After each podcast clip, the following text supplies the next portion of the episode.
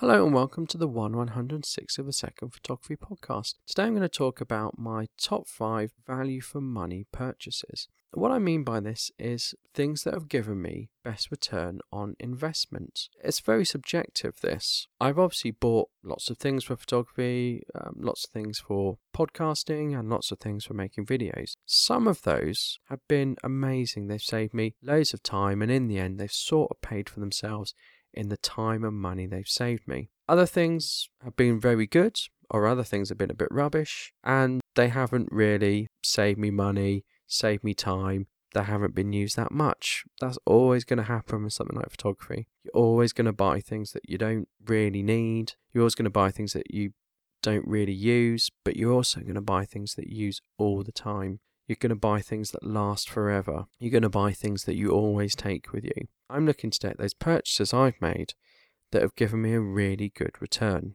And I'm going to do these in no particular order. If I did rank them and do them in order, I would have to work out a value for how much return they've given me. Now, some have given me a financial return and some have given me a time return. So it's actually very difficult to then rank them. If they've saved me lots and lots of time, well, they're worth their weight in gold. But assigning a monetary value to that or converting a monetary value into a time value is very difficult. So they're going to be in no particular order. They're actually going to be in the order I thought of them. At number five, although not in a ranking, is Adobe Lightroom. And this is the standalone version, the pay once, keep forever version, not the subscription model.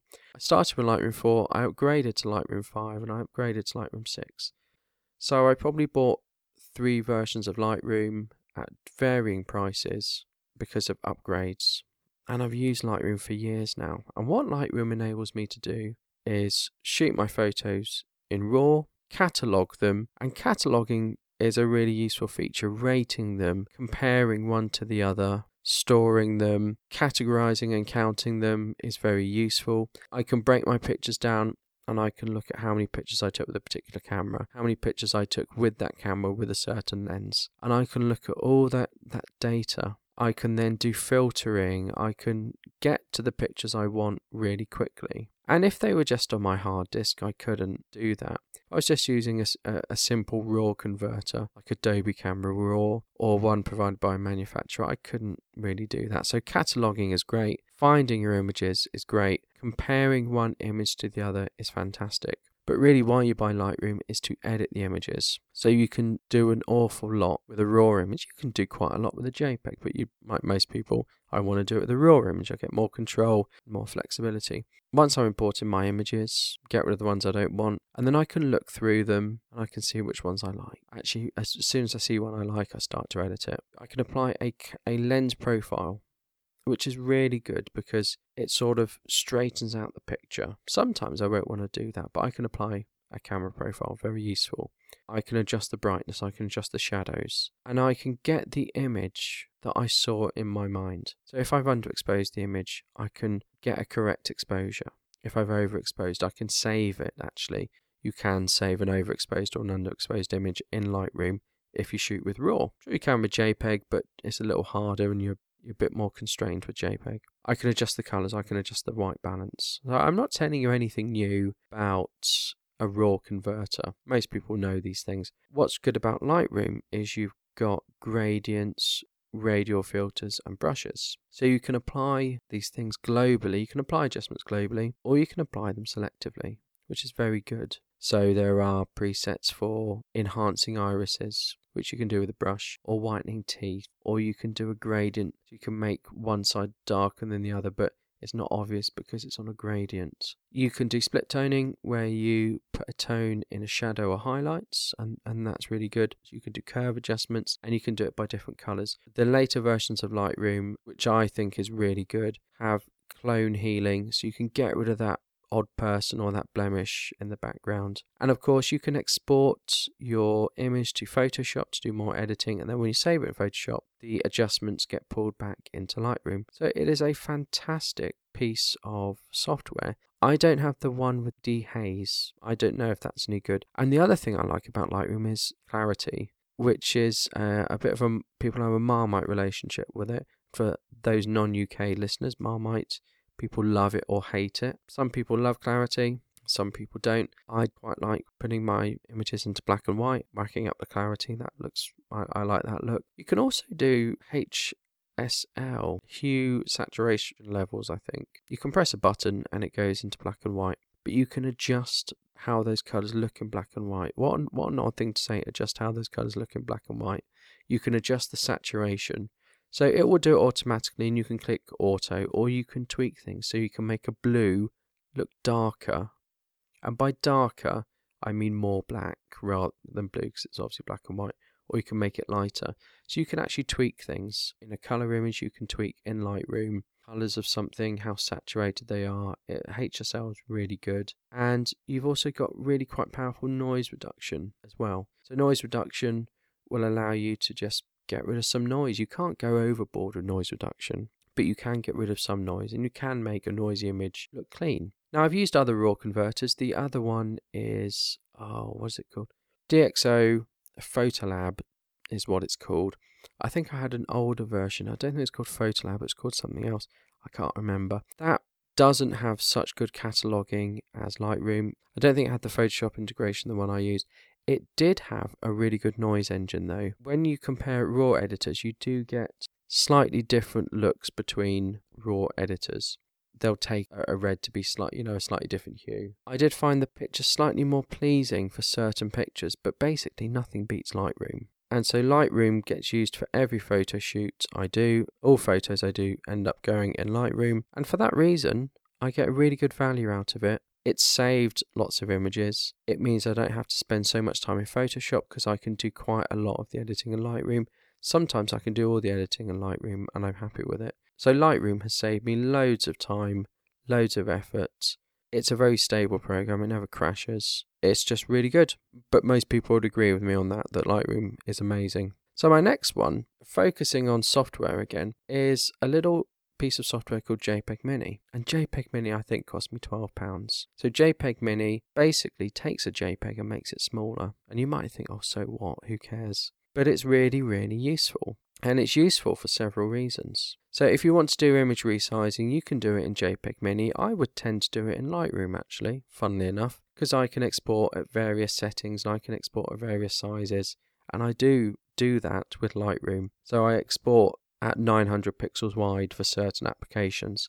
And Lightroom does that really well. So I'll take I'll take my 24 megapixel image and it will export it at 900 pixels wide. But then what I can go and do is I can drop that JPEG into JPEG Mini because it has a simple interface. All you do is drag photos or folders in and it works. And what it does is it just makes the JPEG smaller. I don't know how it does that, but those JPEGs that are then smaller can still be read universally. They can be read on a TV, on a computer, on a Mac, you know. They can be read anywhere on an iPhone it doesn't mean you can't read them, but it does compress them. So they're compressed further, and they're generally compressed between three or four times their original size. So they're hugely compressed, but they're still readable. There's no loss of performance, there's no loss of universal readability. So you might be thinking, well, so what? Who cares? Well, it means JPEG stored on my computer take up less space. So I've actually saved, I think, 15 gigabytes of storage space just by using JPEG Mini because it keeps a little counter going. And that also means when I upload photos to websites, to printing sites, or I'm sending people photos, it's not such a burden on me. It doesn't take so long and it doesn't clog up my Dropbox and various other things because they're an awful lot smaller. So it means I can send images quicker. I can even send them by email because they're small and they're useful. Now, JPEG Mini comes in two sort of varieties the consumer version, which is just a program, or you can get a Lightroom plugin, and that's the pro version. Obviously, the Lightroom plugin costs more, but I didn't see the point buying the Lightroom plugin because you export your photos from Lightroom, and if you have the plugin, you can choose to export them with JPEG Mini and they get compressed, or you can just drag them in straight after you've exported them and not pay for the pro package. So I've just got the basic package, but even 12 gigabytes of memory, it sort of paid for itself and it will continue to pay for itself. So 12 gigabytes on my hard disk is, is actually quite a lot because I've only got 6 gigs left on my main drive and I actually can't do a Windows update at the moment until I clear some space. And yeah, space is quite important, so it saves me space, it saves me time, fantastic. So the next thing on my list is the Canon 5D. Now I bought this used for around £300 or many years ago, and I've used it on pretty much every shoot I've done since, apart from if I need to do some video. So if it's a hybrid shoot, I'm going to use my 550D or my 200D, which I recently invested in. So I've been using the Canon 5D for a very long time. It, it's a great camera. It's a full frame camera. It's a tough camera. I felt quite limited in what I could do with the 550D. Yes, it was a DSLR, but it, it was terrible in low light. It didn't have a very good high ISO performance. So great in full full sunlight. It was great if you're using flash, but anything a bit murky, anything inside, the images just look murky. So I splashed out around 300 pounds on a Canon 5D still using it. It got damaged quite recently, which was in a previous podcast. It's been really good. I mean, there's not much more to say. I suppose I like using lenses on a full frame body rather than a crop. Crops have their advantages, but pairing it with a really nice fast prime like my Sigma 50mm, get amazing images, and actually you can't tell that it's an old camera because the images and the way they look are really good. Raw files are small. I'm quite happy with 12 megapixels. And that has just been such good value for money. It has meant that my 550D has sort of been relegated and has really become a backup camera. Because if I go out, if it's street photography, I'm going to take a compact. If it is anything else, it's the Canon 5D with, with various lenses. Always gets used, always gets considered. Attached to my Canon 5D are Peak Design camera strap. I don't know what to call these. I bought the Peak Design camera strap, and what sets it apart is that you get little, I'm going to call them hooks. So you loop them round and you fit them on your camera. You put two on each on each side of the camera, and your strap can attach to these. So that means you can quickly take the strap off the camera, say for when you're putting it down on a tripod, and you can use the same strap for multiple cameras. So I got four of these little attachers with the camera strap. So loads of my cameras have these Peak Design little clips on. I don't really like a camera around my neck, but particularly a heavy one like the Canon 5D or any DSLR. I like it around my hip particularly when it's got a big lens on. So the Peak Design strap is long enough for a camera to sort of sit on your hip, which I find the most comfortable. So it means I only need one strap and I can put it on many cameras and I can take it on and off as I need to. And it folds up really small. It's not a particularly big strap, but it, it, it does the job. Some time ago before this, I did get the Black Rapid strap, and that is a similar thing, but it's sort of more, it's over engineered basically. But that attaches through the tripod mount. And I put it on my 5D and it fell off and it cracked the 5D. So I've never, never particularly had much faith in it after that. And I've always preferred the Peak Design camera strap because I know when you put them in, it clicks into place. You know it's not going to fall off. That was about £30. And because I use it on all my cameras, it's represented good value for money. Now, probably the number one thing that has paid for itself over and over again and put me sort of into profit with this is rechargeable batteries. Some time ago, I decided I would get a lot of rechargeable batteries and actually we wouldn't have any, any standard batteries in the house. Why have disposable batteries when you can have rechargeable ones? So slowly disposable ones got phased out and now even in my household, remote controls and things like that have rechargeable batteries in. AAs are really good. I've got some AAAs but they don't hold their charge as well and they seem to um, deplete faster than AA's. So I bought a series of chargers. I invested quite heavily in best of both world batteries. So the problem with the rechargeable batteries, not so much now, is that they you charge them up and then over time they drain. Whereas an alkaline battery or disposable battery will always keep its charge if you're not using it, whereas a rechargeable can lose it over time. So I invest in these sort of best of both world ones. They come with charge in,